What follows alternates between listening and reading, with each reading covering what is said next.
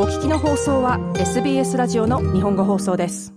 今週俳優で歌手のオリビア・ニュートン・ジョンさんがアメリカ・カリフォルニア州南部にある自身の農場で亡くなりました。73歳でした。このニュースを受けて世界中のファンそしてエンターテインメント業界は悲しみに包まれています。ニュートン・ジョンさんの功績は映画やステージでのパフォーマンスだけではなく乳がんと闘病しながら行った慈善家としての医療研究部門での貢献にも広がります。ニュートン・ジョンさんは歌手としてのキャリアを固めた後に、1978年に公開されたミュージカル映画、グリースに俳優のジョン・トラボルタさんと共にヒロインのサンディ役で出演。映画は人気を博し、ニュートン・ジョンさんは俳優としても国際的に知られるようになりました。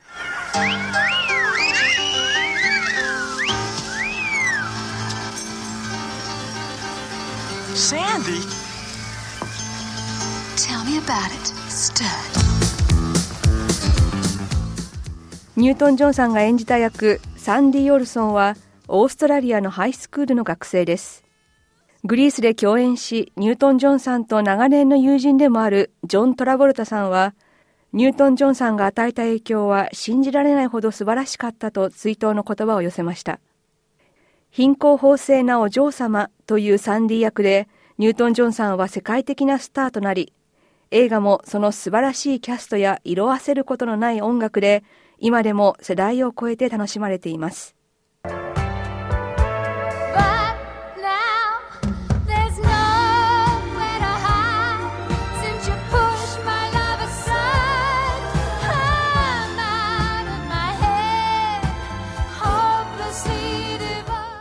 映画グリースのキャスティングディレクタージョエル・ターム氏は民放チャンネル7に対して画期的な映画のラストシーンの撮影の思い出を語りました。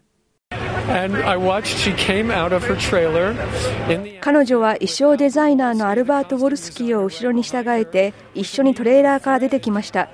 針と糸を用意して衣装を彼女につけるところでした。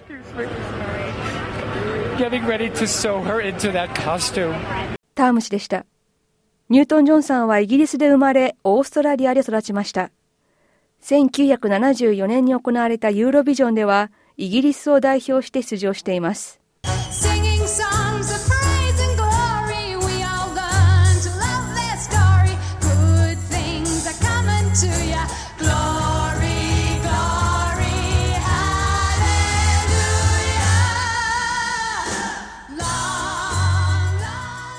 この年のユーロビジョンで1位となったのはアバでした。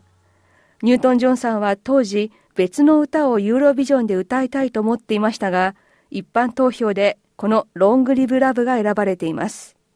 ビクトリア州政府のダニエル・アンドリュース州首相は、ニュートン・ジョンさんに会う機会がこれまで数回あったことを光栄に思うと述べました。その中で、ニュートン・ジョンさんが乳がんの診断を受けてから設立されたメルボルン北東部にある彼女の名前を冠したキャンサーウェルネスセンターの開発について振り返りました。間違いなく最高の才能を持ち、気品に満ち、エネルギーや生きる力にあふれた人でした。彼女は自分の闘病経験を他の人の命を救い、人生を変えることに使いました。これは本当に深い感動を生む素晴らしいことです。アンドリュース首相でした。連邦政府のリチャード・マールズ首相代理も追悼の言葉を寄せました。ニュートン・ジョンさんが亡くなったことで、一つの時代が終わったと語ります。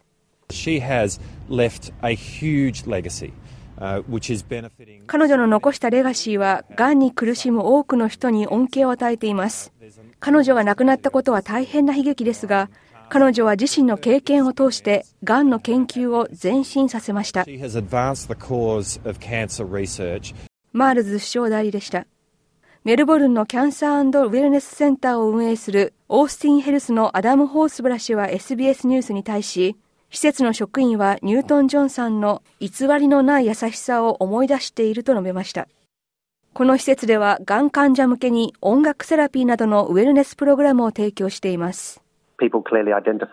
人々はオリビアと自分とを重ね合わせ、長年がんを患ってきた彼女の生き方は人にインスピレーションを与えています。それだけではなく、この施設を作り、特に患者の闘病生活を支えるための私たちのウェルネスプログラムを進めていく上で、その原動力となりました。ホースブラシでした。オーストラリアの俳優で歌手のデルタ・グッドラムさんは、自身も癌を経験し、また2018年に制作されたオリビア・ニュートン・ジョンさんの電気テレビシリーズ Hopelessly Devoted to You でニュートン・ジョンさんの役を演じました。グッドラムさんは今世界が彼女の死を悲しんでいると語っています。ニュートン・ジョンさんはその功績が認められ、昨年には日本の勲章である旭日小綬章を受章。それより前の2019年にはオーストラリアの勲章 Companion of the Order of Australia を受けています。生前のスピーチです。将来が楽しみなこのような時代に入る中、皆様からの変わらぬ支援に感謝します。がんとさよならをしましょう。科学の力で実現しましょう。ありがとうございます。Let's say goodbye to cancer, okay? Let's do it now with science. Thank you so much. ニュートン・ジョンさんでした。ニュートン・ジョンさんの娘、黒いラタンジーさんは数日前、ソーシャルメディアで追悼の言葉を寄せました。母親は自分の親友だと語ります。パフォーマンスの仕事を辞めたのは母と自分を比べてしまっていたからです。そして私は一人の人間であると同時に私たちは一つのユニットなんだと気づきました。ラタンジーさんでした。オーストラリアの俳優レベル・ウィルソンさんはニュートン・ジョンさんにインスピレーションを受けてハイスクールでのグリースの舞台のオーディションを受けたと話しました。自分にとってニュートン・ジョンさんは最もゴージャスな女性だと追悼しました。また、オーストラリアの歌手で俳優のカイリー・ミノーグさんもニュートン・ジョンさんを尊敬していたと語り、オーストラリアの俳優ヒュー・ジャックマンさんもニュートン・ジョンさんの死に衝撃を受け打ちのめされているとしてそれぞれ追悼の言葉を寄せました。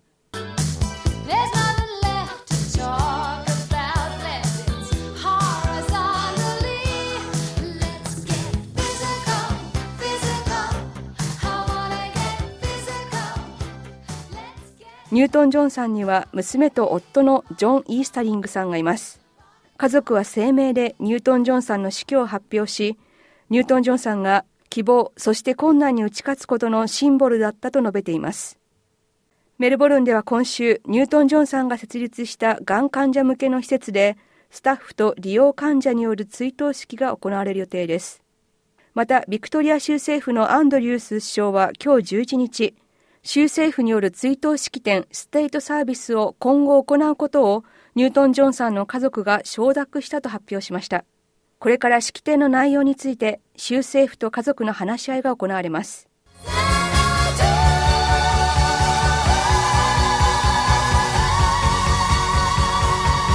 SBS ニュースのステファニー・コルセッティのリポートを平林純子がお伝えしました。